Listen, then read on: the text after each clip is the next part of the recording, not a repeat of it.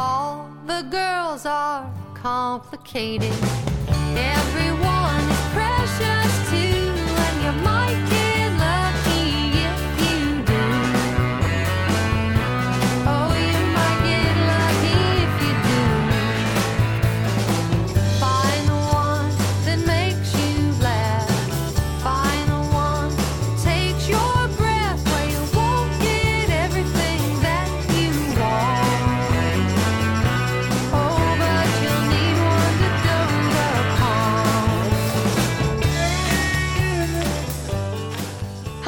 welcome to episode 98 of the Christian Feminist Podcast. I'm Ilia Danner Grubbs, and with me today are Alexis Neil and Marie Hause.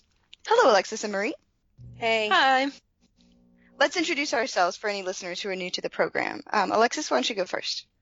Sure. Uh, I'm Alexis Neil. I live in southern Missouri with my husband Coyle of the City of Man podcast and our two little boys.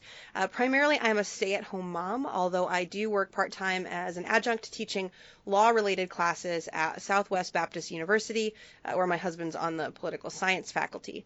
Um, actually, our spring semester just started this week, so I'm still trying to get back into the academic mindset after the holidays and of course, kicking myself for not getting more done over the break. So, you know, the usual. Absolutely. Marie, what about you? Well, I'm uh, Marie Hause, a regular panelist on the show, although I haven't been on very much lately because actually I'm having a baby soon, so I've been taking a little break. Congratulations! Yeah, congratulations. That's great. Um, and I'm finishing up an MDiv degree at Yale Divinity School, so I'm also getting into the uh, swing of the semester. I live in Connecticut with my husband Jonathan and two cats, and now a very big belly. So that's me. That's wonderful. Um, and I'm Ilia Danner Grubbs. I live in Trussville, Alabama with my husband Brian and our two young children. I got my degree from Wheaton College in elementary education with an emphasis in Bible and French. And uh, I taught in a classroom for six years, but now I homeschool my children and work in several ministries at our church, uh, including co-leading our church's young adult group with my husband. Um, okay, so um, before we begin, um, I wanted to give a couple of disclaimers. Um, today we're going to be talking about the Star Trek television shows and movies in regards to their portrayal and treatment of women, both on and off screen.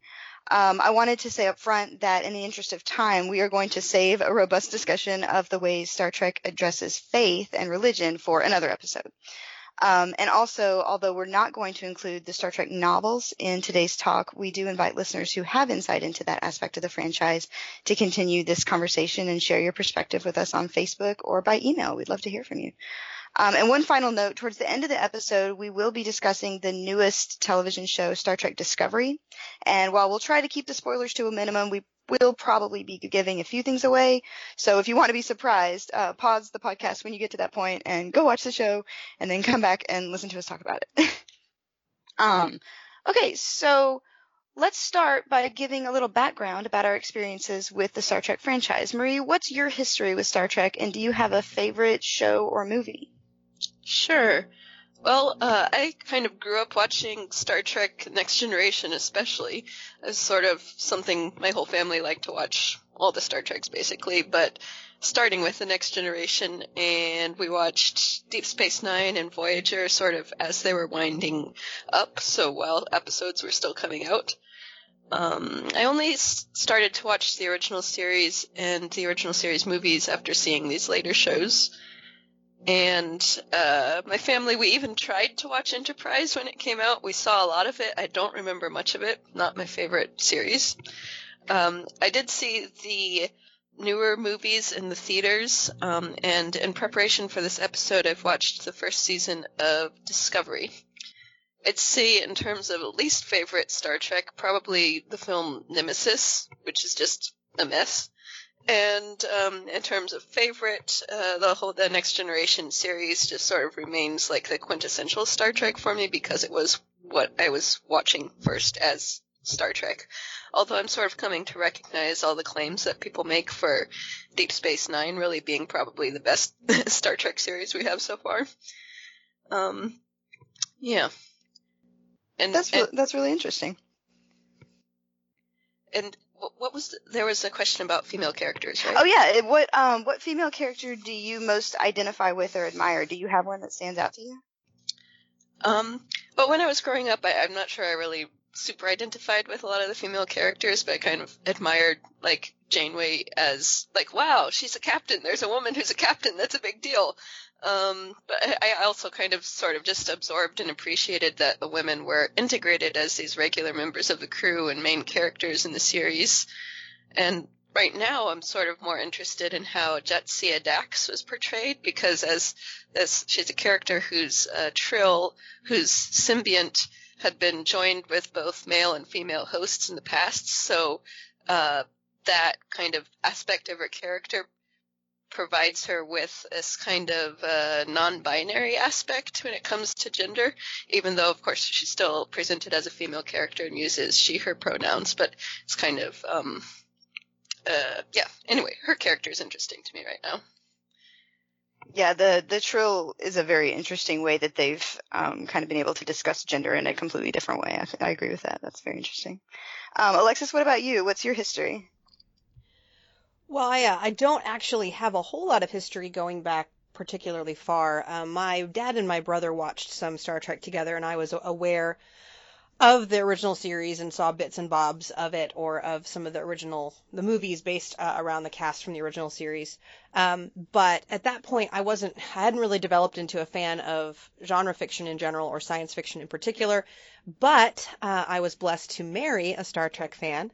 Um, I don't think he qualifies as a full blown Trekkie, but he certainly appreciates the universe and had seen much of it. So um, since then, we've gone back, and he has been introducing me to a significant portion of of what's out there. Um, we've not gone back and watched the original series, but um, I have seen all of the feature films and most of Next Generation and Deep Space Nine, almost all of Deep Space Nine, and we're about halfway through Voyager. And I have been advised that Enterprise is in my future um, as well once we get through Voyager. Um, and then also um, in preparation for this podcast, I did start watching Discovery, but wasn't able to finish uh, the first season before my week-long free trial of CBS All Access expired. So very, very strong thoughts about having to go through so many different streaming services to watch TV. But um, yeah. I, uh, I, I tried the week long, and that's all they're getting from me for right now. And uh, so I watched most of it, but not not didn't complete the the whole um, the whole season first season.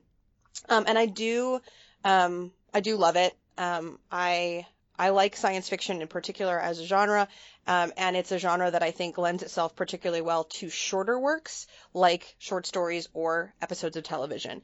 Um, so you have a lot more room in a full season or multiple seasons of television uh, to engage with the various social and political issues um, that you can bring up in a science fiction context.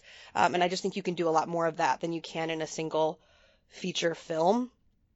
Um, because yeah, you can just, it's essentially short stories, uh, in a, in a visual format.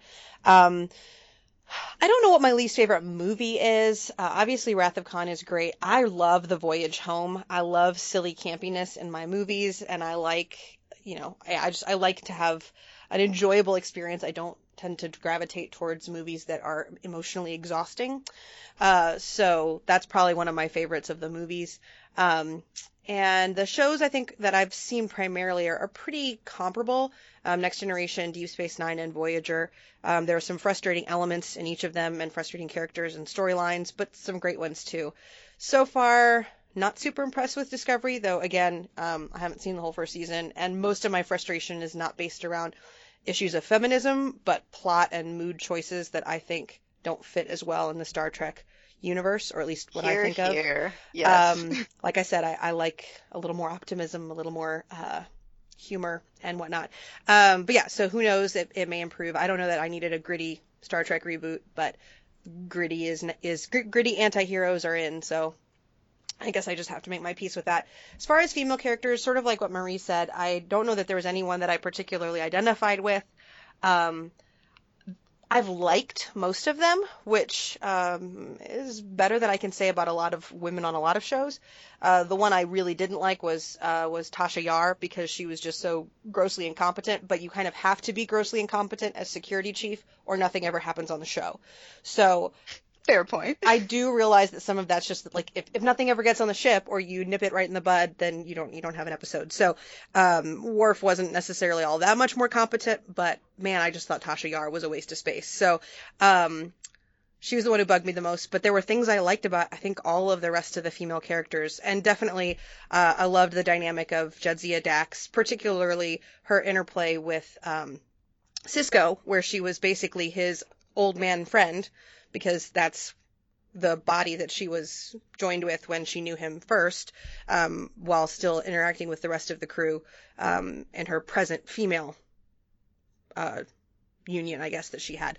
So I thought she was a great character. But yeah, I mean they've they've all been great. I loved Kira and I liked Crusher and um, yeah, Voy- uh, Janeway is great on Voyager, but I I also liked Torres, and I liked I actually really like Kes too because I think she brings an alternative way to be a strong woman, um, that's not just the stereotypical um, science leadership way. So Yeah, those are all really good points. It's interesting to see your perspective as somebody who's introduced to it not as a child, you know, not having grown up with it, because I think we definitely, um, at least I know I do, like have blind spots towards the the things that we grow up with, as opposed to the things that we're introduced to as a, a fully reasoning adult. So that's that's interesting. Um, my personal history with Star Trek begins before I was even born. Um, my dad named me Ilia after Ilia's theme, the orchestral piece by Jerry Goldsmith for Star Trek: The Motion Picture. Um, was the bald alien in that movie, um, and her theme song is a, a beautiful orchestral arrangement. And I, I spoke to my mother this morning and told her about doing the podcast, and she said, "Be sure to tell them that you were not named after the bald alien."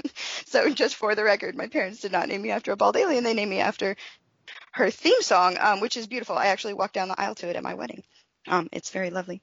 Um, so obviously my family takes Star Trek very seriously. um, my dad especially loved the original series, and so that was kind of on in the background of my childhood. Um, I don't think I've ever sat down and watched every episode from beginning to end, but I am very familiar with, you know, pretty much all of them episodes. Um, my mom loved the old movies, um, and uh, so we would rent those from Blockbuster quite frequently, and I feel like I'm just really dating myself right now with all of these references to the um, old school stuff. But Saturday evenings were, you know, family movie, family TV night, um, watching the new episodes of Star Trek Next Generation um, when they would come on. That was always fun. And we would tape them on VHS, another dated reference, so that we could watch them during the week more.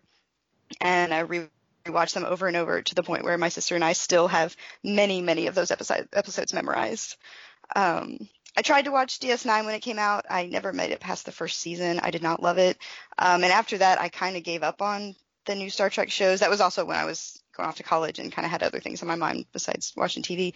Um, I saw a few episodes of Voyager here and there, but never really sat down and watched it from the beginning until recently. Um, I've started watching it and appreciate it way more now. Um, I really like it.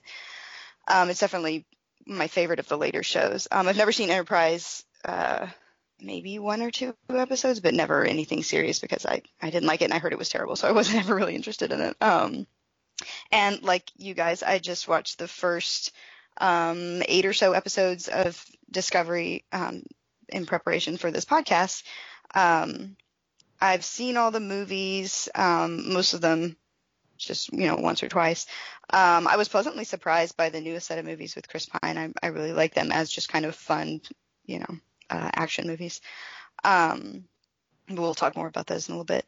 Um, as far as characters I admired, I grew up with Deanna Troi as my ultimate like goals for womanhood. Like to me, she was beautiful and complex and feminine and strong and vulnerable and knowledgeable all at once. And everybody respected her. Everybody listened to her. She was wise. And so as a young girl, like she was an ideal type of woman for me. And um, so I always just kind of um, even though like as an adult I could probably come up with some uh, issues with you know that kind of a character, I still like I don't know I have a lot of respect for putting somebody and on the bridge and and saying like your job is empathy and we value that enough to make it one of the you know bridge crew and I, I think that's cool. So uh, so she's probably my my favorite, but um, I definitely like Janeway too. I like um, they definitely had female admirals and captains on the other shows, kind of on the periphery. They'd show up now and then, but having the main, you know, bridge captain be a female is um, really lends an interesting dynamic to, to Voyager, I think. Um, okay, so um, let's begin our discussion by talking about some of the things that Star Trek has gotten right in its treatment of women over the years. Alexis, will you start us off? Yes, I will. Um, our first article that we are talking about um, with regard to the strengths um, of Star Trek historically um, is focused on on screen, what they did right on screen, right? So we looked at an article in Wilson Quarterly called Star Trek's Underappreciated Feminist History. Um, and so in that um, article, um, there are, so, so the author basically goes through a lot of the accusations against the original series um, and and sort of pushes back on some of them. So so the, the one of the um, the common points that people make is the the attire that the women wear, um, and depending on your viewpoint, that can be seen as sexist and objectifying. Um, but the counterpoint to that is that the actresses themselves say that it was viewed by them, at least, uh, as more sexually liberating. Um, that they were free to wear those kinds of clothes um, and and um, be more comfortable with their sexuality, uh, maybe than women in the past have been able to do. Um, and uh, and in this piece, uh, the author particularly points out that in order to to make the show palatable for its audiences at the time, um, there was a need to, or at least a perceived need, to ramp up the femininity of the the women in order to reduce or offset any perceived threat. Uh, so they had very feminine clothing, uh, and then their romantic dependence on the men on the ship. Uh, that they tended to assume nurturing roles in addition to their normal scientific duties. Um, and uh, so some of that was supposed to help offset uh, people's discomfiture with um, uh, with what they were seeing as far as women and men working alongside in uh, traditionally male uh, context. Um, and and just as a side note, um, this is still an issue that goes on today. Uh, we actually discussed it in our episode on Mike Pence and the Billy Graham rule and sort of the the tensions that arise with men and women working together um, even now. So um, uh, we've we've talked about that at, uh, at length there. Uh, but anyway, she points out that even even when you had this nurturing roles and these these other feminine uh, markers going on to sort of signal to the audience this is not a threat to you, this is not a threat to you. It was also the case that these women were not cooking, they were not cleaning, uh, they weren't raising kids, um, and they weren't getting married. Um, now, I think it's important to note, um, from at least from what I've seen in the later series, right, no one is cooking or cleaning. Um, that's kind of they've been able to to remove the need to to do that by uh, technology. Um, and I think in the original series there weren't any kids allowed on the starships anyway, so that was again sort of removed. Nobody on the starship was raising kids, um, and maybe that's how they made it more palatable was by just saying. Um, it would be a bridge too far, maybe, to have men doing cooking, cleaning, or raising kids. Um, so they just created a technological environment where no one was doing those things. Um, later on, we see um, uh, families living on board starships, um, and so then you have more um, more discussion of what that means for childcare um, and and other uh, issues involving gender roles. Um, so the idea was these women might still have been visually objectified in in the series, but were also viewed as professionally competent. So still overall an improvement. Um, uh, as you mentioned, um, Ilia, they did have commanders, uh, female commanders, sort of on Spock's level that they would encounter, not necessarily from the Federation, but from other civilizations. Um, and uh, there was even some potential for them to to be expressing the idea of using their femininity, uh, that is their sexy clothes, to get get ahead. Um, there was a great line uh, in this piece that talked about how they could um, they basically that there are two primary markers of femininity domesticity or beauty and beauty and you can sacrifice one or the other but not both I so like because that too. Yeah, that's a Yeah. great line. it's a great although man that hurts but um but that's a great line and it is true like they were they were not domestic but so they still made them you know attractive although again not like it's not an issue today we aren't all lining up to watch TV and movies full of unattractive normal looking people like we would see at Walmart like we still visual media is dominated by attractive people so that's that's I don't know that that's just a an issue of feminism and gender it may just be an issue of, of visual medium I agree with that. Yeah. um, the the author also points to the fact that the the fan base there were a lot of loyal females in the fan base, um, and many of them specifically pointed to Star Trek as their inspiration for pursuing STEM careers. Um, so yeah, so basically pointing to all of these these ways where it was sort of functioning within the limitations of its time. So it was feminist, but of course it was feminist with the limitations that, that they had then. Um, of a and of course not just of the time, but uh, a network show at the time. So uh, a mass communication um, uh, presentation, right? So it's going to have to be more acceptable to more people in order to continue to exist.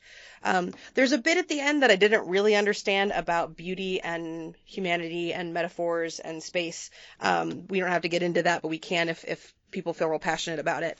Um, did you ladies have thoughts on that first piece discussing the feminism of women on screen?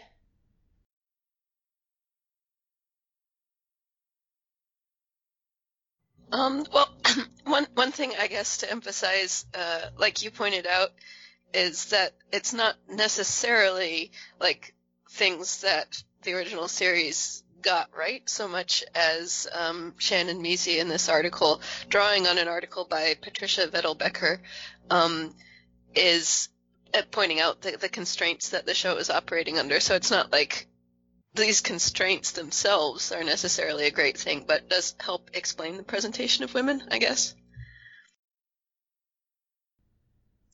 No, sure. Yeah, she's she's I mean, I think the idea is not that this is an ideal world, but that sort of within the limitations it was pushing as it could and it was making maybe more progress than we we might think looking back where we don't have some of those same limitations now. Yeah, yeah. I thought it was interesting that they sh- mentioned in the article that um, the original series aired 12 years before women were first admitted as candidates for NASA's astronaut program. So, you know, this is more than a decade before women were even allowed to, you know, au- audition to be in space. And here's, you know, a woman on the bridge and the, you know, the women in sick bay and all that stuff. Um, I thought that was that was interesting. Of course, Mae Jemison talks about being inspired to to apply and um, and all that. But yeah, I, I thought that was interesting. Um, and and you picked out that quote about the two major markers of femininity. But I was thinking about what you said that I mean, beauty is kind of a given in Hollywood, right? Like the men are beautiful too. That's that's not necessarily something that like, oh well, we have to keep them beautiful. Like they're actors, come on. Um, but but there are other major markers of femininity that I feel like you have to pick and choose. You can't sacrifice them all. And I was curious if you guys had any other things that you feel like are like on the table. Like you can be. I, I was thinking about like. Um, caregiving and gentleness. Like you can be domestic, you can be gentle, you can be, um, you know, caregiving, and maybe you could take away one of those. Maybe you're not domestic, but you still have to be gentle, you know, or or you could take away the caregiving, but you still have to be, you know, um, empathetic. You know, so like. Do you feel like that there are other factors that kind of have to stay or be traded back and forth in order for it to be palatable to audiences either then or now? Hmm, well, I think that definitely the emphasis on the femininity, the beauty, the gentleness of the women in the original series uh, has a lot to do with trying to take away from this uh, fear, like the, the, the writer points out, of um, women uh, in the workplace and women in space as well. And um, one thing that Vettel Becker point, uh, talks about in the article that this is drawing from is that even though this is before women in NASA, it's not before Valentina Tereshkova, uh, the, the, Russian cosmonaut. Um, and uh, the the feminine, the kind of emphasis on the femininity and beauty of the women in the original series is, she thinks, perhaps a little bit in contrast to what was perceived as the mannishness and unfemininity of uh, Tereshkova from an American perspective. Um, and uh, so it's trying to make women in space more palatable in that way with this whole um, uh, America versus Russia thing going on as well. Yeah, that's a good point. Yeah, I'd want to think more about that. My my instinctive response is yes. there's sort of a constellation of attributes that we associate with femininity, and we've we've talked about this before on our complementarian uh, episode, complementarianism episode, and our egalitarian episodes, and then uh, Victoria and I were on a City of Man episode about fem- uh, femininity as well, and it's a, whole other difficult, I think, discussion to to have. Um, but I do think that you would want to maintain if it's true that, that our idea of femininity has this, you know, consists of this constellation of attributes, at some point you would, if you took away enough of those, you would start to lose the critical mass necessary to communicate femininity to your audience. Um, and Yes, so you'd, yeah. you'd have to balance that and say, and, and even from a narrative perspective, like you would want, like the, the things you tweak, you show that you throw those into sharper relief by having everything else be the same, right? That's sort of like a, I mean, just as a storytelling, like the they're you know what you expect, what you expect, what you expect, and then what you don't expect. Well, that draws your focus to the way that they deviate from whatever you think the norm or standard ought to be. Um, and so some of that can be a necessary thing. You actually want to focus, draw focus to, look, these are women in space, or you want to draw focus to whatever the, the attribute is that your character possesses that deviates from our expectation for stereotypical femininity. Um, so some of that could, could, I think, be a narrative choice that's being made. Um, but of course, whether or not that particular constellation of attributes should in fact be what we think of when we think of femininity, um, is a separate issue. Um, you know, from whether whether it is as to whether it, it ought to be. I th- I think it's almost certainly is. I think if you start to pull enough of those attributes away, you end up with a character that people don't immediately identify with um, and relate to as a female character. Um, again, not necessarily saying it ought to be that way, but I'm yeah, I would say pretty confidently that when you're writing a, a character, you're going to want to make sure you give her enough feminine markers um, to make her still read as feminine to your your audience. Yeah, that's a really good point.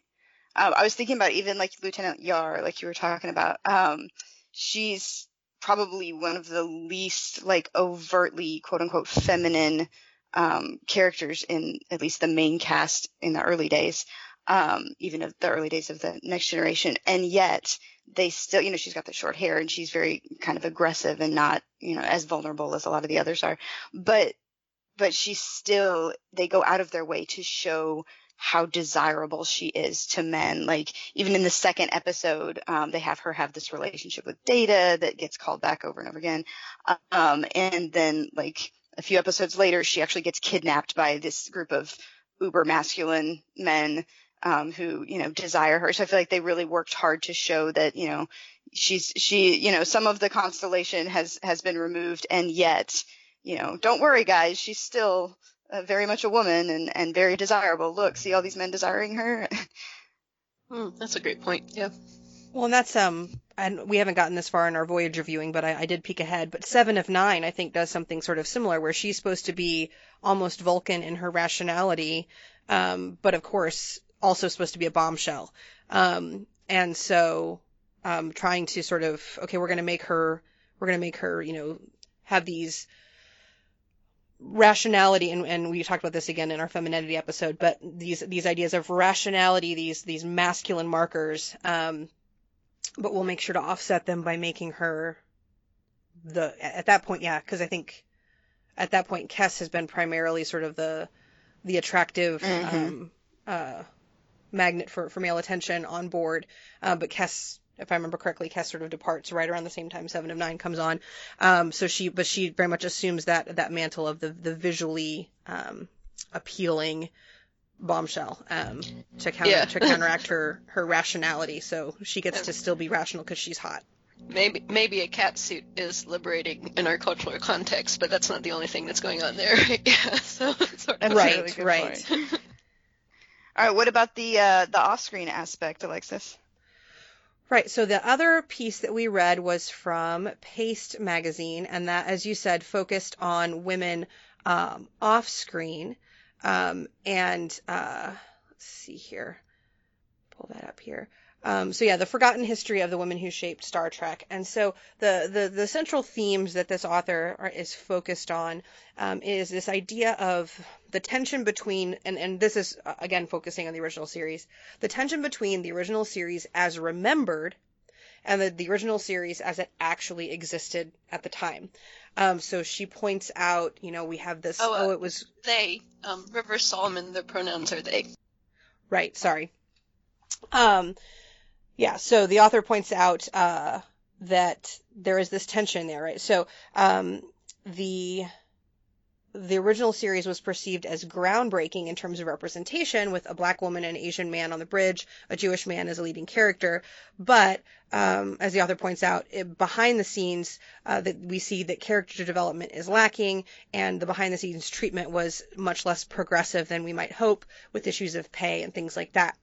Um, similarly, we might also think back and remember the original series as um, as a more humorous show um, with outlandish adventures, uh, but uh, the author argues it was actually much darker and grittier, uh, less lost in space, and more Twilight Zone. Um, so there's that tension there. And then similarly, our tendency to characterize Star Trek as a utopia. Um, the author argues is a misrecollection of the true horror of the series. Um, and, and, a side note here, I would argue to be a little bit careful because I don't think the point of Star Trek was that there's a utopia everywhere. The point was the Federation is a utopia, um, and a utopia in very specific ways, um, and that the relative lack of conflict within the Federation freed Starfleet to interact with threats from other often decidedly dystopian alien cultures. Um, so most of the time when our Starfleet members act wrongly, it is often due to outside influences. They're more like ambassadors for utopia because if everybody lives in a utopia, it's hard to cook up a really exciting story. So the fact that they encounter bad things doesn't mean they don't come from a utopian culture. Um, but anyway, continuing this pattern of tension, uh, the author points out that while certainly in, in many respects Star Trek was a sexist show, uh, it was also feminist. Uh, and Solomon dis- defines this or focuses uh, this definition of feminism uh, on the fact that Star Trek was deeply concerned with the violent nature of the patriarchy, um, that the show demonstrates skepticism toward men in power and portrays men as a class that can be consistently and just unjustifiably exploitative. Um, the show also takes a firm stance against sexual violence and sexual exploitation, though, as Solomon points out, it does also show a lot of that, so that is a problem in and of itself. Um, then, focusing on this feminism um, within uh, within the original series, Solomon attributes that feminism to the participation of several specific women in off-screen roles. Um, so Solomon mentions uh, D.C. Fontana, uh, short for Dorothy Catherine, um, using her uh, her initials in order to um, avoid some of the, the sexism and the consequences of that, um, who was involved from the beginning as a writer, story editor, um, creator of original ideas, and eventually produced and ran the animated series. Um, Lucille Ball, um, yes, that Lucille Ball from I Love Lucy was at this point the uh, sole owner of Desilu Production Company and was the one who produced the show and went with it even when other people had passed on it and her own advisors recommended against it. Um, and then she continued to fight for it um, uh, during its run. Um, Solomon also mentions uh, Betty Jo Trimble, a fan who organized the letter writing campaign to keep Star Trek on the air um, after its second season, le- uh, leading to its continuation in the third season. Um, that campaign yielded uh, 100,000 letters and um, was a contributing factor towards the fandom becoming an actual cohesive thing. Um, and then also uh, Deborah Michelle Langsam and Sherna Comerford, um, also fans who created and edited the first fanzine. And Solomon also points out that um, the uh, first uh, rounds of conventions uh, post cancellation of the original series were organized predominantly by women. Um, so the big conclusion that Solomon reaches is that Star Trek's success and social prominence had little to do with the politics of the casting and the progressiveness of the storylines, and everything to do with the labor women directly involved in building the series and its fandom. Um, so that fan pressure kept it alive after it should have died. Um, so to the extent that Solomon is trying to um, trying to give credit where credit is due and highlight for us some folks who made significant contributions to the original series that we might not know by name. I applaud that. I'm on board with that.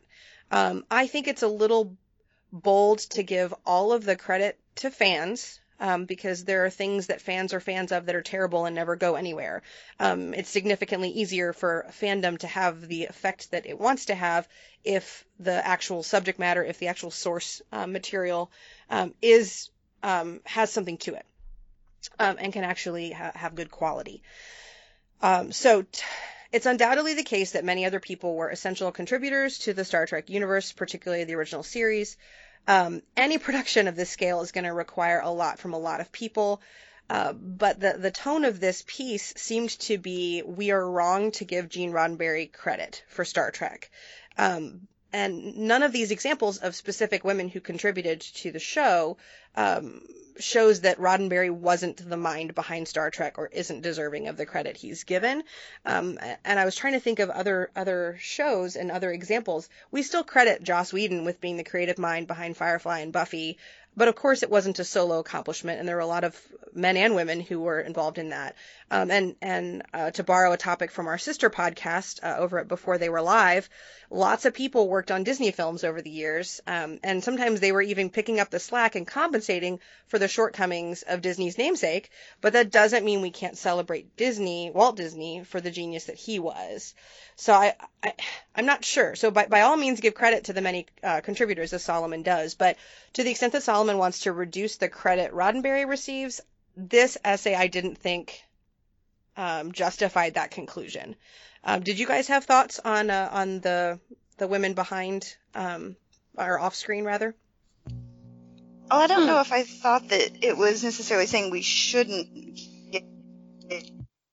give um like we shouldn't give sole credit to him which you're i mean you're right. Like we do tend to you know pick one person and give the the credit to that person across the board. Um i was trying to find the the quote where she talks about that because um because you know as a star trek fan who's grown up with star trek i had never heard of most of these women so you know to me that says yeah they're not getting enough credit you know if they're not getting any credit at all you know i didn't know about the letter writing campaigns and and granted i mean i was not born then but but still like i, I feel like there is some um credit that maybe is given to roddenberry for single-handedly doing something when in fact he um he did have a lot of help. I I think it's interesting that so much of that help is specifically female, though. Um, yeah, I wasn't necessarily reading this as saying we sh- we shouldn't give credit to to Roddenberry, just to credit the uh, women as well, which definitely the fandom did um, have an effect in in that the fact that there is a third a third season of the original series. Uh, a whole other interesting thing that's we don't have time to talk about in this episode, but could be interesting to talk about sometime too, is that even though Star Trek is known for like up until relatively recently typically avoiding LGBT issues, um, the the fandom of Star Trek is where you get the origination of slash fiction, which is a whole uh uh yeah, I, I, we should have a top an episode on slash fiction sometime. Yeah, that's a good idea. Well, I think one of the things I would have helped. So I thought I thought that the piece did a good job of explaining the significance of the particular fans that were highlighted. Um, so you know, organizing the letter writing campaign that results in a third season. Like, yes, I can I can track that. Um, I'm not familiar enough with the the behind the scenes um, crew and, and and other roles behind the, the series to know was DC Fontana one of 13, 15, 20 people who were in similar roles? Um, and so, you know, kudos, kudos to her, but she's not, it's not like her and Gene Roddenberry. Like there, it matters sort of to me how many other people are, are participating at that level. And I couldn't tell from this piece, um, you know, is she sort of like the number two to, to Roddenberry as far as the, the source of ideas? Like, I understand that she wrote as a writer, you know, from my understanding with with a show that runs three seasons, you have a lot of writers and you have a lot of story editors and you have a lot of people who have, who pitch ideas. So, um, and maybe it wasn't that way. Maybe it was a very short list um, on that show, or maybe she was really at the top of that pile of, of folks. But it made it hard for me to sort of mentally credit her with with to know how much of a role to sort of credit her for for that contribution without knowing how many other people. So like I can tell Lucille Ball, sole produced, sole owner of the production company. Okay, I can understand that, or I can understand uh, first fanzine or or organizing conventions, but I didn't have a way to contextualize uh, DC Fontana's contribution. Yeah, that's a fair that- point. Mhm. Hmm. Yeah, well, with Fontana, I think uh, part of the important thing too is just that um, it, there there was a female writer for the original series Star Trek, um, which you wouldn't you, like you wouldn't necessarily um, know that without being told, which uh, and is not necessarily typical of um, science fiction sometimes. So it is important to just recognize her existence as one thing. yeah. I thought it was interesting that the article didn't talk at all about um, Majel Barrett, uh, Roddenberry's wife, because Oh, yeah, she she has too, yeah but, uh, she's been very instrumental in the in the franchise from the beginning and carried on after his death with the you know carrying on his legacy and and working with the show and you know she voiced the computer she had several she was in the original series she was in the next generation she's you know Mhm. been in several different iterations She's in of Deep the, Space the Nine too. is she yeah that's awesome Yeah, she Yeah. makes she makes a couple appearances there. I mean, same same character as uh, Next Uh-huh, Generation, uh-huh. but yeah that's I great. guess she, you could think she's of a her as being more on screen than off off screen. I suppose might be a reason, but she, I, I would imagine, sure. have uh, influence off screen as well as, uh, um, and producing uh, other shows that follow Roddenberry's creative um, vision. yeah. Well, I'm, I'm wondering since since um, all of us, it sounds like, well, at least certainly me, are a little bit less familiar with some of the stuff with the original series. Um, do we do we have time to talk about some of the way, the the strengths of um, areas of strength for feminism in the later yes uh, absolutely series? Mhm. Because I think that that's the well, I know I'll be on firmer footing there. yeah go Um, for it because one of the things I thought was interesting is even in our opening discussion of the the female characters that we we had, I mean it's it's a lot of seasons, so maybe it's not that many women when you take in, into account how many different seasons of how many different shows, but it's not a short list I think of female characters, um, and I think. I mean, you can you can track it different ways, and you can talk about you know which characters had a more uh, feminine role. So you had someone like like Crusher who was um, uh, more maybe more brusque at times, but in a in the nurturing role of a physician. Um, um, or someone like Troi, who then is in the, the counselor mode, like you said, empathy, and so some of these other more feminine attributes. Um, but but there's I think a decent amount of variety in the characters. Um, they're not all the same. Every time a woman walks on screen, you don't you don't necessarily assume you know what she's going to be like. She could be B'Elanna Torres, who's got a temper and is a whiz with um, with tech- technology. She could be Troi, who um, tends to sort of think a lot before she talks and be very empathetic and very attuned to what's going on around her. Um, I mean, there, there's just a, a full range. I I mentioned Kes before, who's in many ways very much fitting the, the, the stereotype of traditional femininity, but by golly, when she's decided what she's going to do, nobody's going to sway her from that and, and there's just there's not she's not going to do anything that she hasn't personally concluded is the right thing to do. There's just a lot of variety there and i appreciate that kind of character diversity even if it's not always as much other kinds of diversity as as we would like or as reflects uh, the culture. Character wise i feel like they're a fairly diverse bunch of of ladies. Yeah, I agree with that. And I, I always take a little bit of issue with the the articles and stuff. I've seen this several times that kind of dismiss, oh, well, Crusher's in a caregiving role and, you know, Troi is in a, a kind of a caregiving role as a counselor because especially Crusher, like, you know, the Federation is a military, paramilitary organization. And, you know, the idea of a female doctor is actually I mean, for a long time, females weren't doctors. That wasn't a thing. And, and then even after that, like the idea of a female military doctor who's going to be caring for, you know, the, is going to be on a very intimate level with all of the men and women on this ship. Um, I think is, is actually kind of bold of them to do. Um, you know, obviously in the original series, we have Bones as the, the doctor and, um, for, for a long time, you know, female doctors, were- it was more like the female nurses. They would be the ones that would do the caregiving, but the doctor, the one who actually, you know, knew what was going on and was the, the authority would be the male. Um, and I would say in military institutions, you know, that tends to hold a little bit more true even today than in, um, maybe the, the rest of, um, society.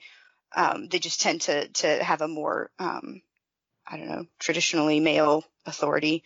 Um, so I, I think it is in a way, you know, important and, and groundbreaking that Crusher is a woman as the doctor, not the nurse. And, you know, that she has, you know, they make a point throughout the show that she's the only one on the ship who has the authority to give the captain orders. Because as the doctor, there are times when she has to order him to sick bay or relieve him of duty. She's one of the only people on the ship who has the authority to relieve the captain of duty. And um, so, and that comes up several times. She has to, you know, make that judgment call. And so I think, I think it is a, a, a piece of authority that she has that is unique, even though, you know, yes, it may fit under technically the, the category of caregiving. I think that it is a lot, uh, maybe more of a, a feminist role than some people give her credit for. Did anybody else have anything about, um, the later shows that they wanted to bring up as far as, uh, strengths of feminism? Well, of course, we could talk about that all day, but maybe we better move on to the next section, I wonder. Okay, sounds good. Um, let's turn to some areas where Star Trek has maybe not done as well for women historically. Uh, Marie, what do you see as some of the problem areas? Okay, well, um, for this section, we looked at three articles, and I'm just going to summarize them briefly, and then we can uh, comment on these areas maybe. Um, so the three posts that we read were a breakdown of how each Star Trek series does with the Bechdel test. Um, the second one was a description of how Star Trek has failed to address sexual trafficking when it comes to the Orion slave girls, especially in uh, Enterprise. And the third post uh, gave us an argument that a typical white feminist response to Uhura's romance in the 2009 Star Trek film um, the response being that this diminishes her character to the girlfriend as opposed to her role as a single professional in the original series. Um, that that fails to take into account that this representation of Uhura affirms her sexuality and desirability as a black woman in a way that's not often seen on, screen. So, in the first post on the Bechdel test, um, that that post comes from the Mary Sue in 2014, by the way. We get the percentages of episodes passing the Bechdel test for all the Star Trek series through Enterprise. So listeners will recall us talking about the Bechdel test before in episode 5 and subsequent episodes. Um, it's basically the simple bare bones measure of the like semi-realistic presence and portrayal of female characters in media. It originates from Alison Bechdel's comic Dykes to Watch Out For. To pass the test, a piece of media has to show at least two named female characters talking to each other about something besides a man. Um, so the author of this post, Jarrah Hodge, finds that the original series does the worst with passing this test, with only 7.5% of episodes doing so. Voyager does the best, with an impressive 86.9% of episodes passing. Um, so you could say this is an area of historical weakness for the original series, um, which isn't very surprising, but it, you might see it as something of a strength when it comes to Star Trek as a whole. I mean, even the numbers for the Next Generation and Deep Space Nine, which are 44.9% and 57.8% respectively, seem to me to be like actually pretty high when it comes to media in general. And apparently, season five of Voyager passes for every single episode, which is uh, very impressive for a season of television. So, of course, the fact that these numbers seem pretty good to me is really a measure of weakness. A weakness. Uh, this this being an area of weakness for media in general. That's a good point. yeah.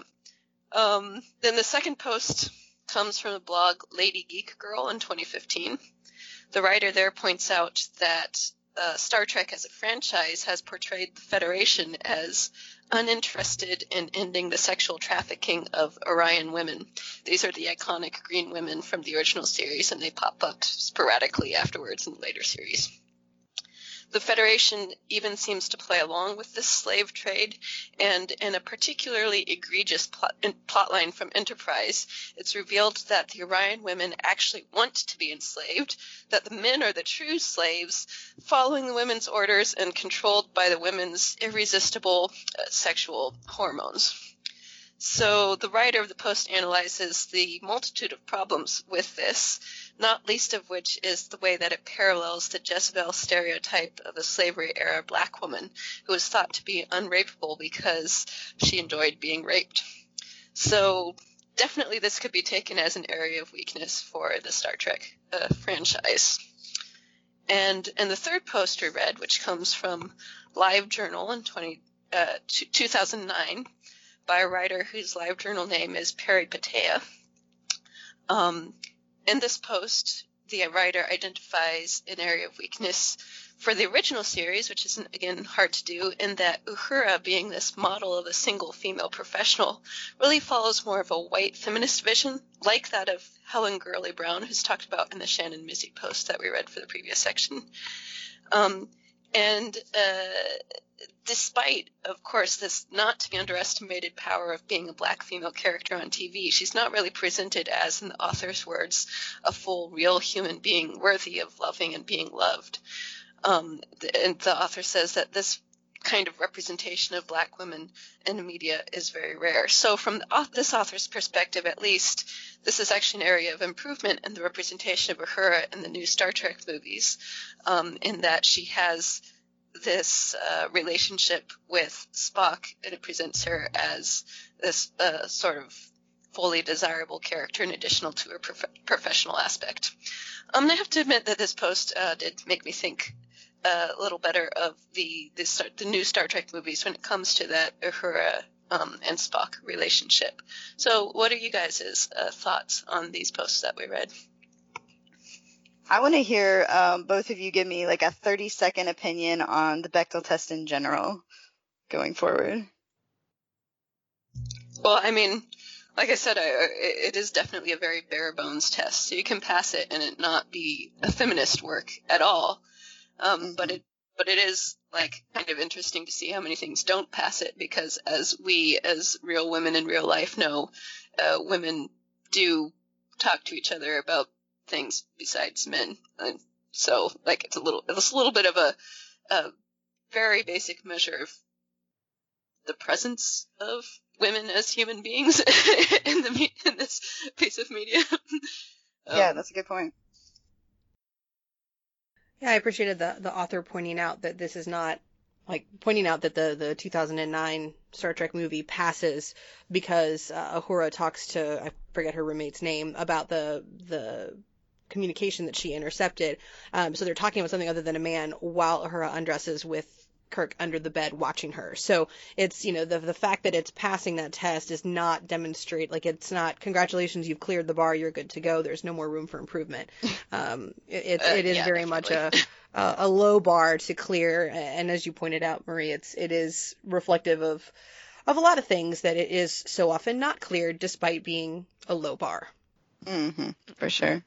Do you guys have anything? I mean, this is off the top of your head, but do you have an alternate litmus test um, for e- equal treatment of women that you would prescribe that would go maybe beyond the Bechdel test? Hmm, I mean, I hadn't really particularly thought about that, but I guess one thing would be if we do get to uh, hear a, a female character's like internal point of view on topics that come up rather than just remaining superficial. That would be one thing. Oh, that's a good one. I like that. I don't know that I have one off the top of my head. Um, I yeah, I don't think that I would need to think more about that before I come up with one. I mean, the fact that, that we still use this one so much, I mean, may, may be a reflection that it can be difficult to articulate an easy, easily applied test. I mean, that one is one that can be sort of applied in a very objective way. Um, and I think a lot of other stuff can be more subjective and can thus make it difficult to sort of have a conversation um, and everyone be working with the same data. That's a good point. There is another one, and I forget the name because it's named after uh, the character from Pacific Rim, but um, it's yes, an alternate like Mako test. or something yeah, like yeah, that. Yeah, yeah, the Mako Mori test. That's what it is, and it's um, the idea that um, does a female character have a story arc independent of a man? Just in general, like, do Hmm, they have hmm. anything to do that doesn't have to do with something that the man is, you know, doing? And I think, you know, all of these, um, you know, tests and I and kind of litmus tests or whatever point to the idea that what we're really trying to focus on is, is is this a male centric show? Because if all the women are doing is talking about men, then the focus is still on the men. You know, if all the women are doing is doing actions or making choices that support whatever the the problem or the issue that the man is dealing with, then it's still a male centric show. So so the the evaluations are all trying to see, you know, where is the centrality of the the writing? Does it take away does it does it pull back from just the point of view of a male um, and and look at society in general, whether that's the society of the ship or the society of the, you know, whatever is going on in the show. Um, but but do we get to see it from a perspective other than a, you know, male focused, male centered, male driven plot line, you know, in one way or another. Uh, what about the what about the um, sexualization and exploitation? Do you guys have cringeworthy moments of overt sexualization that you you know have had to kind of grit your teeth through in some of the Star Trek episodes?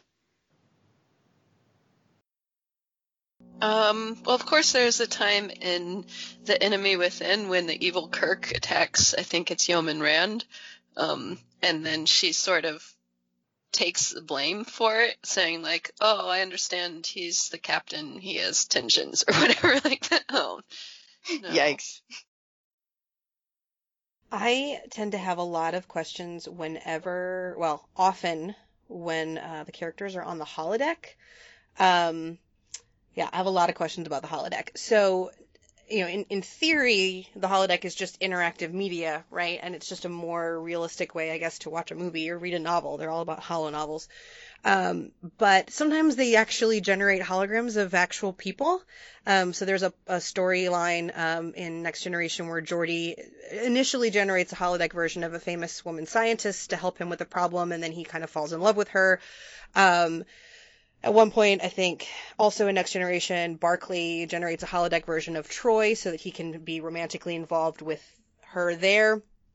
Um, on uh, in Deep Space Nine, um, a customer wants to have a holosuite program involving Major Kira, and Quark tries to steal a holodeck image of her, like to image her without her permission, so that he can then generate the program to sell to this customer. Um, on uh, on Voyager, uh, Tuvok is going through his Pon farr or something, I think, and um, is going to die. And of course, if he can't uh, act on that, and he doesn't want to be unfaithful to his wife, who is 70 years away, and so they, they generate a holodeck version of his wife uh, as close to her as possible so that he doesn't feel that he's being unfaithful. Um, and then uh, they also have another uh, Vulcan who goes through Pon farr, and they create a holodeck character to help him deal with that.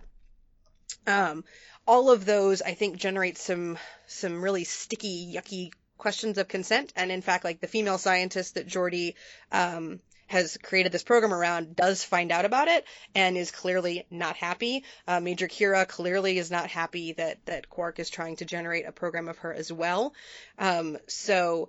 Um, yeah, I have I have real questions about what that looks like for consent and using the image of another person.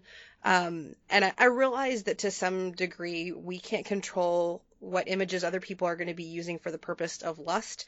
Um, but the the idea of that them having sort of technology helping them with that um, in in a supposed utopian society, and I just I don't remember them having a clearly articulated set of rules like it is a violation and you will be disciplined if you call up a holographic image of you know another Starfleet member uh, for anything other than professional necessary purposes.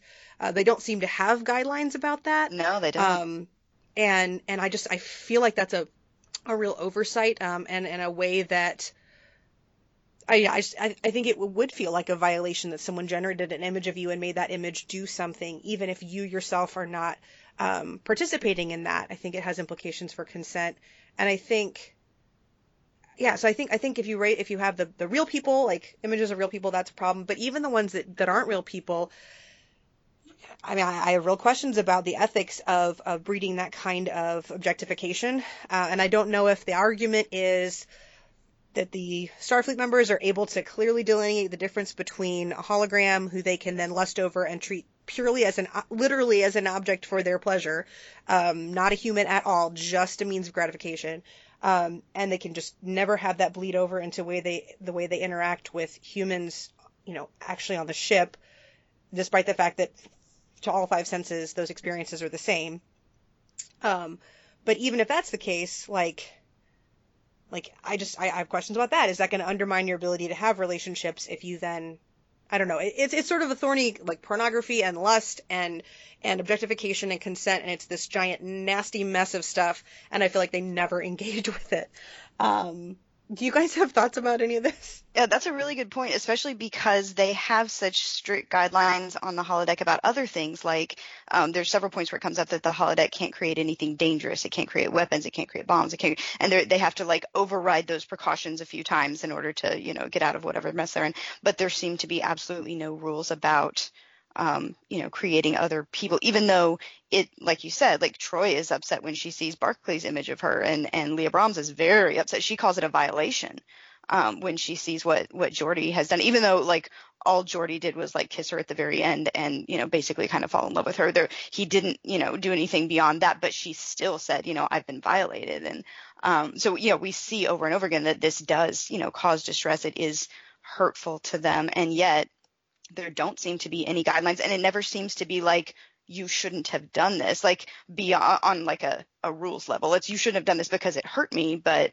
it's not like you you broke you know section 5a of the holodeck program code or something like that. You know there's no there's no reference to that. And um, i'm wondering if part of this is a reflection of um, gene roddenberry's kind of futuristic view of like relationships and sex. He was very much um, he had this idea that like in this perfect future utopia, like free love would be, you know, uh, just kind of everybody would be able to have relationships with whoever they wanted, and it wouldn't be um, seen as anything wrong. And um, so that that comes out pretty quickly in the first season, um, the the Naked Now, where they're all kind of sleeping together, and they they get infected with some kind of thing that makes them very um, extra lusty. And um, but but that was part of his idea. He was always pushing for um, this this utopia of free love. And i wonder if if some of that is the reason that there aren't more restrictions on that. Uh, marie what do you think?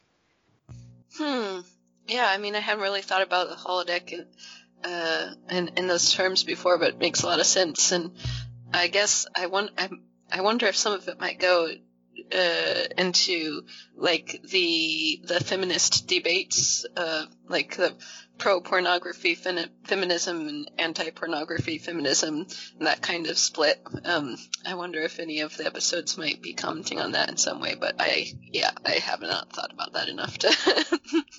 That's a good point. well, and I think like there. right even even there, right? You've got okay, people are you know functionally at you know sailors at sea for years at a time right? And and so you know I can understand. Okay, well they they have needs, and rather than having sexual tension build on the ship, like I have thoughts about that from a moral perspective, but I get that from a narrative a narrative perspective the, the problem I have is we don't see any kind of like rules about okay, you can have a you know your fantasy encounter. You're not allowed to have a fantasy about being the owner of the Orion slave girls or about you know because you're gonna have some really demeaning, wicked fantasies that someone might want to have acted out on the holodeck, and you might want to have rules about that. Like you can you can't go in there and have a holodeck where you get to rape someone. That's not going to be okay. Um, and we do actually see at least um, Tuvok on a uh, on uh, Voyager uses the holodeck when he's feeling urges to murder someone because of a mind meld that, that he did. That like he goes in and he does the murder on the holodeck. So like you know there's there don't seem to be any of those restrictions. Even even if you assume it's viewed as a healthy outlet for sexual tension, um, with a sort of a pro pornography viewpoint, I think it doesn't make sense there because again I think that that you would want to have some kind of a rule for you can't you know you can't go in and you know live out a fantasy of genocide. Like you can't go in and and and do certain things. Um, and I realize that part of that the, is that the the Star Trek is sort of built around a uh, humans as innately good viewpoint, uh, and so, yes, so I think there's that, true. that utopian like, well, once we've taken away hunger and the need for money and all of these other things, people just won't do that. They won't do, they won't have wicked fantasies. Um, although I think we see some evidence that stuff still happens, and um, and of course I would I would take issue with that view of humanity. Um, and then the only other point I wanted to make about the holodeck was also that we do have holograms who start to cross over into personhood. Um, and I realize Yes. that's not all of them. A lot of them are just supposed to be um, you know, characters that are written and you, you can write a character and write a character that has sex with another character and we don't view that as a, a lack of consent if you're a novelist and you're having a character in your novel have sex with someone else. Um, you're not, you know, it's not a, a person, but you have the Doctor and Voyager, you have uh, Moriarty on um, on Next Generation, and then um, even I think Vic, the lounge singer in um, Deep Space Nine, starts to sort of cross over into that, um, where they become more sentient, and and so.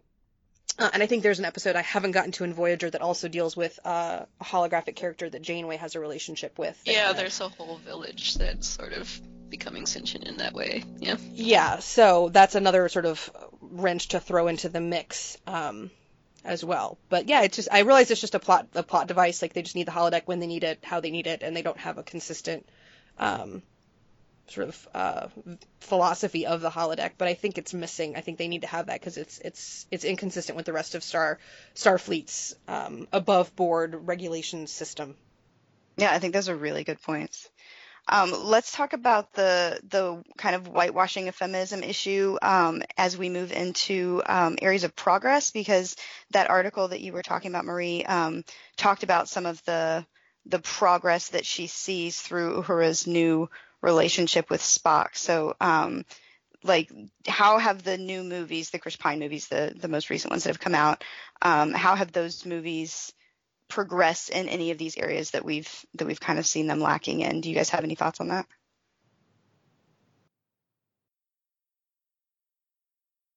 Um, well, like I said, I, I saw the movies in theaters, but I don't remember them super well. Um, but this uh, this writer did make me think that uh, because uh, actually the, the reaction she points out that um, oh, her is reduced to a girlfriend role was my original reaction, but um, her post did make me think that oh yeah, there's probably more going into that, um, and it is. Uh, at one point in the post, she's like, "Oh my god, a black woman on TV, and she's with Spock, who's this icon." Um, like there, there's a certain uh, power to that representation.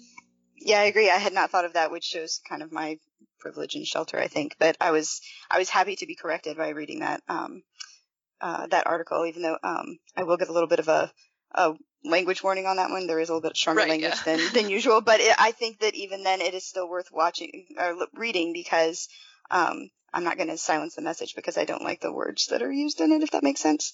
Um, and I think that it is an important message that we hear from um, a black woman's perspective, seeing this character and the the deepening of her story arc, giving her more um, personhood by giving her this relationship and this agency. Um, I think is is important. I think too, other than that, and I, I might be mistaken here, but I think I feel like a movie is often if you're making a movie, the idea is it needs to be have a wider appeal, maybe even than a TV show, because you you need part of the market for a TV show, but I just it feels like maybe you need more. I feel like movies that come out, big blockbusters, tend to be sort of wanting to capture more of the market share of viewers. And again, I may be wrong about this, but like that makes me feel like I feel like the the new movies in many ways backtrack in progress and i think part of that's because they're movies and they're they're expected to appeal to a broader base and so they don't have that same flexibility to push back that a TV show can have where it has a little bit more of a niche audience. And and I know that the, the Star Trek shows are, are popular and they need to be popular because they're they're network shows but there's something about the the medium that I wonder if it's affecting it and the fact that you're telling again a single story rather than uh you know 20 something episodes where you can really push on a couple episodes but then sort of scale back future episodes so that you're not alienating viewers who maybe aren't quite as progressive on certain issues. So I, I feel like I mean I appreciated the point about Uhura, but other than that, I mean it it's not I, I don't know that it's making progress and building on um, what's come before it. I, I feel like in many ways it, it feels like a regression just because it's a movie. I Does that- yeah, that I agree sense? with that one hundred percent. I mean, they, they also percent. don't necessarily like have the Star Trek feel to me, like That's getting true. into questions of morality and ethics and what it means to be human and so on. It's more just uh, fun action, which is fun. Yeah. Yeah, I agree. It, I agree. They're Yeah, fun, but fair. they're not necessarily nuanced in the way that a lot of Star Trek is nuanced. Yeah. Um, in the interest of time, let's move on to talking about Discovery because I want to make sure that we get to that. Um, how yeah, we're, we're mainly focusing on just the feminist aspect of Discovery because I have all of the opinions with capital O's on the show in general, but specifically focused yeah. on specifically focused on the the feminist uh, aspects. Do you think that Discovery is um, an improvement in the way that it treats women? Okay, so I have some thoughts on the areas that we've been talking about when it comes to discovery. I mean, obviously, first first of all, we have a central character, which is a departure from your typical Star Trek show, which has more of an ensemble cast. But we have a central character, and she's a black woman, Michael Burnham. Um, so that's in itself a big deal in terms of like the choice of uh, of character and representation. And she is presented as this full human character, including a romance arc, but also including character flaws and family struggles and emotional blockages, questionable choices, all these different things. So I, I just want to get out of the way that obviously the choice to have Michael Burnham as a central character is a big deal here. Um, as far as women off screen, the topic we talked about, there there are in Discovery a few women on the writing team, which uh, seems like a good thing to me. And two of the episodes in season one are directed by women, which doesn't sound like much, um, but it kind of is when you consider that only 35 of the I think it's something like 703 live action episodes before Discovery were directed by women. So a pretty good proportion. Um, when it comes to the Bechdel test, there is, I think, definite and self-conscious improvement going on in Discovery because every single episode of season one passes the test. Um, and part of this, again, is due to having Michael Burnham as a central character, um, which is kind of uh, similar to the reason why the numbers on Voyager are higher than the other series, because having Janeway as the captain, she would have a lot of interactions with the other characters. Um, similar thing going on with Michael Burnham. Actually, uh, a little bit of a weakness when it comes to the Bechdel test and Discovery is that I think there would only be a couple episodes that would pass if Michael Burnham weren't there. Um, those would be largely due to uh, a female admiral and uh, this Klingon woman talking to each other a couple times. Um, I think it's also worth noting with Discovery that every episode of season one also passes the person of color version of the Bechdel test, which is just what it sounds like two named characters of color who talk to each other about something besides a white person. Um, and again, that's uh, largely due to Michael being the main character. And um, in terms of representation, also with Discovery, it's notable that it's trying to break out of what I mentioned earlier this long-time Star Trek avoidance of explicitly including LGBT characters. Although I was a little disappointed that the narrative uh, for Lieutenant Stamets and his partner, Dr. Culber, does sort of fall into this disappointing narrative common pitfall when it comes to media representations of same-sex couples, you'll have to watch to find out what that narrative pitfall is. But well handled. uh, and also, Discovery does seem to continue some problems that we saw with, with the Deep Space Nine mirror universe with portraying bisexuality as this kind of dark over sexualization that typifies the perversion of the mirror universe. So that's a little bit of a problem, maybe. Um, in terms of the Orion women, there has been one Discovery episode uh, in season one that's addressed them so far, and uh, it hasn't. It didn't seem to me to do much to correct any of the problems that the Lady Geek Girl post pointed out. Um, in that episode, when a group of central characters visits an Orion community, um, there does seem to be sort of an effort on the part of the episode to suggest that the Orion workers in a brothel, who are both men and women in this case, should be kind of validated as sex workers. But at the same time, the episode seems to acknowledge that the Orion slave trade is going on. Um, when this Orion community is first mentioned. So there's like some kind of disconnect here between like saying there's slave trade, but also validate the sex workers. I don't know. Um, and there's also a character who purchases time with two of the Orions in the brothel, which is pretty problematic given that there's no reason to assume that this brothel is not connected with the Orion sex trafficking. Um, although, of course, who this character is, uh, if you watch it, you'll, you'll, you'll realize um, might not be this might not be presenting this as a good action given who the character is, but the other characters don't object to this happening. Um, I'm hoping though that this might be setting up a later plot line that might deal with the, the Orion sex trafficking in a better way. Um, same way, I'm sort of hoping that there's there's all these kind of throwaway racist slurs against the Tellarite species in the Starfleet. Okay, right? Thank you. Conversations. I'm, I'm I'm I'm guessing that must be setting up something that's going to come later because it's kind of weird. so, I wondered that too.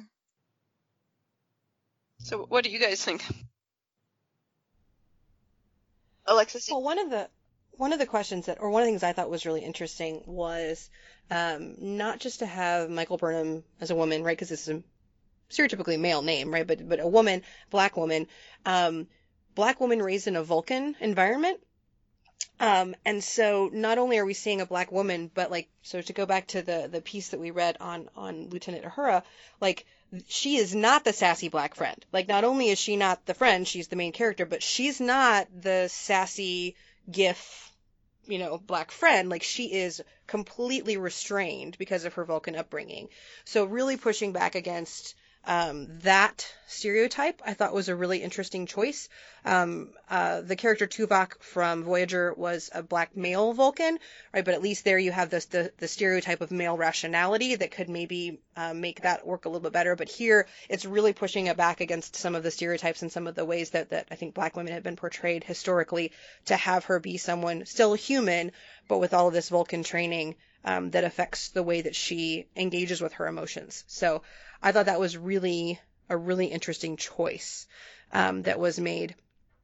Um, and then I also thought it was interesting that um, some of the yeah, so there's there's a lot of there, there's certainly some representation of persons of color and of women, but I also felt like uh, there's some some ways that those populations seem to be disproportionately affected by bad things that happen on the ship. Uh, I guess.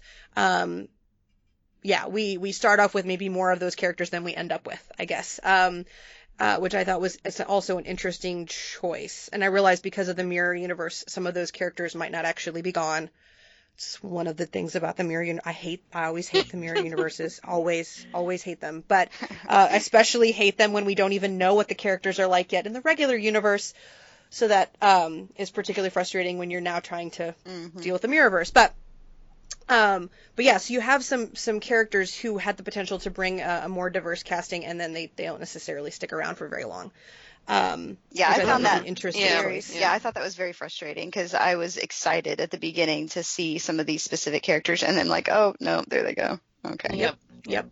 Um, and yeah, so I thought that that was definitely uh, interesting. And I, I guess I'm not entirely sure whether or not this is an improvement over Voyager, as far as as far as feminism, because as uh, as you said, Marie, like because of Janeway, um, we got a lot of f- female character. Like we got to see a strong woman on the screen, and we got to know about sort of what she was thinking about, what her goals were, um, and given how long it's been since that show, I'm a little surprised that I don't feel like we're that much better. Agree. I don't know that there are that many more women. I mean, you pointed out that they're Mhm. not going to pass the Bechdel test without Burnham. They're not going to pass the Bechdel test without Tilly. The only reason they pass it Yeah. is because she's got a girl, a girlfriend she can talk to. Mhm. Um, and so you take her out, and who is Michael Burnham going to talk to that's going to get get the Bechdel? Like they're not, you're not going to have anyone.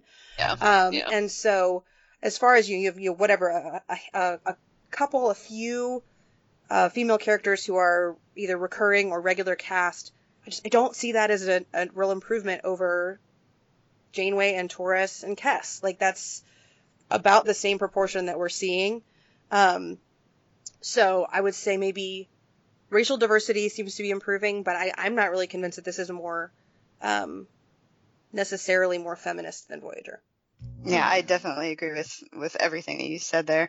Um, one thing that I did notice that I thought was an interesting I don't know if it's an improvement, but at least a continuation of um, what you were talking about, Alexis, in one of those first articles, is that we get to see um, an exploration of toxic masculinity through Captain Lorca. That his character um, plays off of Michael Burnham's character as this kind of irrational, flawed, um, kind of uh, hyper masculine, you know, I'm going to take charge and do what I want and flout the, you know, rules and the commands and the orders and everything. And, and, and Michael Burnham has her issues with, you know, following orders too, but, but I do think it's interesting that this is the first time we see a captain who is not only not the central character of the show really, but a deeply flawed character. Um, and we get to see, um, because he is a male and so many of the, uh, you know, she's, she's not, we get to see kind of, um, his aggression and his vindictiveness opposite her cold logic and her at least i mean she's not as cold logic as spock but still like her more dispassionate evaluation of of facts. It's kind of a, a twisting of um, typical um, casting of you know male and female uh, opposites. So I, I, did think that was interesting. I also really liked um, that the female klingon character was um, a big part of the the plot line. She you don't see a lot of female characters other than like Lursa and B'Etor, and they're definitely portrayed as you know um, overly sexualized um, and and ambitious, but in a, a, kind of more sneaky way than the typical Klingon aggression. And we see um, this this female Klingon character is much more. She's definitely sneaky and, and underhanded and stuff, but I, I think it's interesting that they're exploring kind of female characters from more than one society at the same time and how they interact. I thought that was that was interesting. Yeah, though of course she has she has no women to interact with. true, yeah, true. And I in a way like I don't know, like in Klingon society that kind of makes sense because it's well known that they devalue women. Um, so, but but it's still it's interesting to kind of see that portrayal of a very patriarchal society, um, and to see a woman who's somehow mm-hmm. kind of risen up through the ranks anyway, and how she survives everything. Yeah. Although she's done so as as an outsider who's made the most yes. of her her for outsider status. I also think we have to be a little bit careful because I don't want to give them the credit for doing things because that's how Klingons are when they clearly do not care how Klingons are. Oh yeah. So um, I'm not going to give them any narrative benefit of the doubt for why they're characterizing people a certain way if they don't care about the the, the race and how it's actually portrayed um, in the rest of the series. Like there's these are not functionally they're not Klingon. That's they're so just true. some hyper aggressive. They could just just as easily been some brand new race we've never encountered before um, because they're they're culturally un- unrecognizable. But that's so true. Which is not an issue with feminism, so we'll, sure, I will yeah, bring that back in. But... One of my opinions, yes. Um, all right. Yeah. Well, do y'all have any closing comments or anything that we didn't get to that you wanted to bring up before we wrap it up? Um, I think. So are we into our final thoughts and takeaways at this point, or are we? Yeah, go ahead. I know we've got so much more to say, but I want to be careful of time. Sure. Um, so I, I, think one of the, the questions that you had mentioned wanting to talk about is does the good outweigh the bad? And I think here, nothing that we're seeing, I don't think, rises to the level of badness where like you're a worse person once you've seen it or you're somehow tainted by it. I mean, I think there can be content that is actually harmful to watch. I just don't think any of this rises to that level. I think instead you take it and you you sift it, right? You take the good and leave the bad. Um, and as with any good science fiction, it should make you think, and the bad episodes can make you think just as much as the good ones. Um, and I, you can think through, you know, why did that episode bug me, or what's what's the choice here that's irritating. So I think that is um, yeah, I think it, it is it is there is enough good there to justify uh, continuing to watch the show, um, at least from a, from a feminist perspective. One sort of other random uh, feminist issue that I, I have it bugs me so much that they changed their tagline to boldly go where no one has gone before because no one implies personhood and everywhere they're going that they encounter a foreign race or an alien race ones have gone before because the people who are there, the, the characters who are there are ones. That's a really good um, point. And so they're not going where no, unless they're going to space where there's not been any sentient living beings.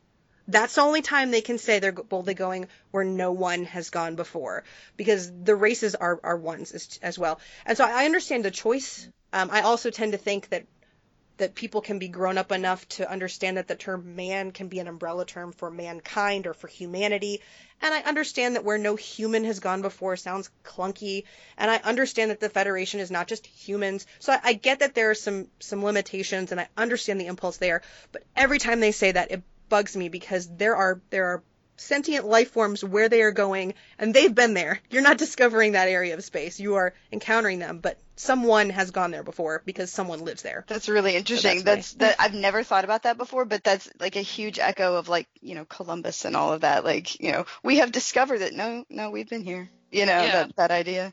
Yeah, and that's really sort of the main thing that I'm I hope to see addressed in future Star Treks is more the sort of explicit dealing with like colonization and colonialism and uh, Discovery's like kind of trying in a half-hearted, conflicted way so far, but uh, yeah, it's something that needs to happen. Well, I think that's a good point because it, it's it's intention a little bit because of the way the Federation, and I realize we're we're pre-original series with Discovery, so maybe they haven't articulated all of this completely, but the idea is not to go and fix everyone that they encounter. So it'd be one thing if you were talking about you know the Orion slave trade and talking about it as a culture that's not part of the Federation, and so what's you know what's our justification for coming in and, and forcing change on them? And those are really interesting Mhm. questions uh, because they have to decide this, you know, whether it's the prime directive or whether it's specific injustices.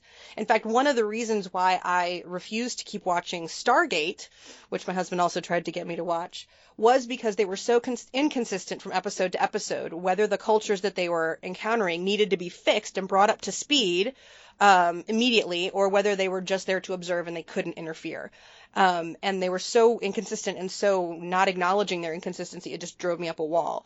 But at least Star Trek historically tries to have a conversation about why they can't intervene in a particular circumstance or why they feel like it's appropriate to intervene uh, in another circumstance. And I think that's a way that they can deal with some of that um, colonial mentality, right? If they're coming in, how do you, you know, how do you, you know, liberate the Orion sex slaves um, in a way that is not enforcing your, you know, Federation morality on them and what do we think about universal morality and all these other questions, which I'm sure Mhm. we'll get to, you know, in an episode on faith. But, um, but those are really interesting questions to deal with as you're encountering other cultures. What gives you the right to meddle? Yeah, those Yeah. are really good points. All right, anybody else have anything? All right, um, let's move to passing on then. Um, Alexis, do you have uh, anything that you want to recommend? Favorite episode from a feminist perspective, or other resources or similar shows that you want to recommend? Well, I couldn't think of one that that that was a favorite episode or a similar show. So what I am going to recommend actually, I, I think science fiction, like I said, I think it works best in a short form. Um, and I think it's a lot easier for it to work well in a written form, partly because the costs are so much lower. So the benefits, like you, you don't have to, like you're a lot freer to push boundaries because you don't have the same costs associated with it. It's cheaper to produce, and so you don't have to have as many people like it or whatever. Anyway, my recommendation is Octavia Butler's short story Bloodchild, um, which is a, fan, uh, a fascinating story dealing with issues of uh, yeah, I think a lot of feminist issues. It's a really, it's a really good story. Uh, I think the the hook for it is she wanted to write a story uh, about male pregnancy, but also, um, uh, but not necessarily as a uh, a violation, but as a choice made out of love. Um, and so it's just, it's a fascinating short story. So I want to recommend that. Um, for other fo- for folks who are maybe not sold on science fiction um, or its value, I also want to recommend an essay by Ray Bradbury that was in the introduction to the anthology Science Fact slash Fiction called Science Fiction Before Christ and After 2001 that explains why he thinks science fiction has so much value um, and is not just something, you know, for silly children to read. Um, and then finally, if you are a fan of the original series, in part because you love the ridiculousness of William Shatner, I feel it incumbent upon me to let you know he came out with a Christmas album this year called Shatner Claus. So do with that information what you will. That's amazing. All right, Marie, what about you? Um, well, I mean, of course, it's hard to identify any kind of really favorite Star Trek episode, so I'm not going to do that. But I think one that could be worth mentioning is uh, Deep Space Nine season four, episode six, Rejoined, um, in which Jadzia Dax encounters this other Trill whose symbiont used to be joined with the spouse of one of Dax's past hosts, which sounds complicated, but Yeah, long wow. story short, the other symbiont is now in a female host, and at one point, Jadzia and this character kiss. So um, we know the original series famously is often claimed to have the first interracial kiss in American television between Kirk and Uhura and Plato's stepchildren. It wasn't quite the first, but close. Um, this also wasn't quite the first female-female kiss in American television, but it was it was close to it. So it's a kind of important episode, and it's an exception to Star Trek's general avoidance of all things um, LGBT. And I remember when that came out. It was a big deal. I Yeah, remember yeah. there was a lot of controversy about it. Yeah. Um, and I'll also uh, recommend, since we read a post by them, uh, a science fiction novel by Rivers Solomon, An Unkindness of Ghosts, which is has a really creative, interesting uh, generation ship premise. Basically, it's the Old South in a generation ship. Um, it has central non-binary characters of color, and it also touches on religion in an interesting way. So that's uh, kind of a fun read. Well, that does sound interesting. Um, my recommendation, um, I have two. One, um, for, for my favorite episode from a feminist perspective, which is different from my favorite episode just for enjoyment, um, is uh, Next Generation season four, episode three. It's called Remember Me. It's the one where um, Crusher ends up uh, caught in a warp bubble and um, people start disappearing, and she has to figure out why people are disappearing and why nobody remembers them.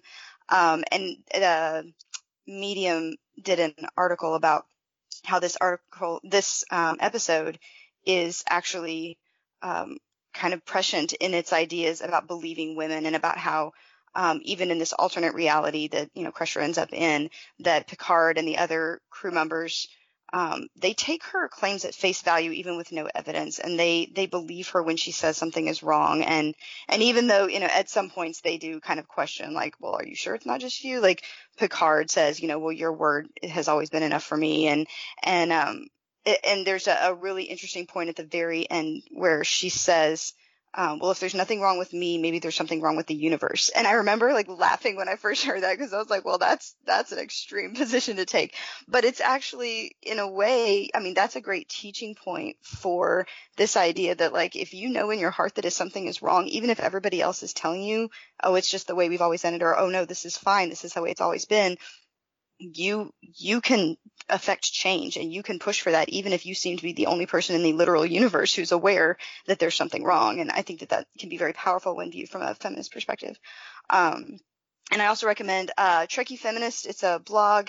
Um, they have great articles about all kinds of things related to star trek and feminism. Um, and they actually have a an article about uh, viewing Star Trek through a feminist lens that we'll put the link on the, the show notes. But um, it goes through a whole bunch of questions to ask while you're viewing and about how, you know, this isn't something laborious. It can be fun, it can be interesting, and um, it can be a way to kind of um, see things that you later can't unsee as far as how shows, you know, treat women and, and write women and address you know women's issues and things like that. Um, so it's a it's a good kind of in general list of questions to evaluate any show that you're watching uh, from a feminist perspective. But especially um, she does it in re- reference to Star Trek. So um, all right, well. Um, for uh, Marie Hause and Alexis Neil, thank you for listening to Christian Feminist Podcast. We'd love to hear from you if you have a topic or a reading recommendation for future shows, or if you just want to drop us a line, you can do so at christianfeministpodcast at gmail.com. You can also find us on our Facebook page and check out the show notes from this and our other episodes at the Christian Humanist blog at christianhumanist.org. The Christian Feminist Podcast is a member of the Christian Humanist Radio. Human, the Christian Feminist Podcast is a member of the Christian Humanist Radio Network. Kristen Filippic is our press liaison, and El- Ellen Peterson is our intern. For Marie Hause and Alexis Neil, I'm Ilia Danner Grubbs. Turn in in two weeks when we discuss women in comedy. Until then, in essentials unity, in non-essentials liberty, and in all things love.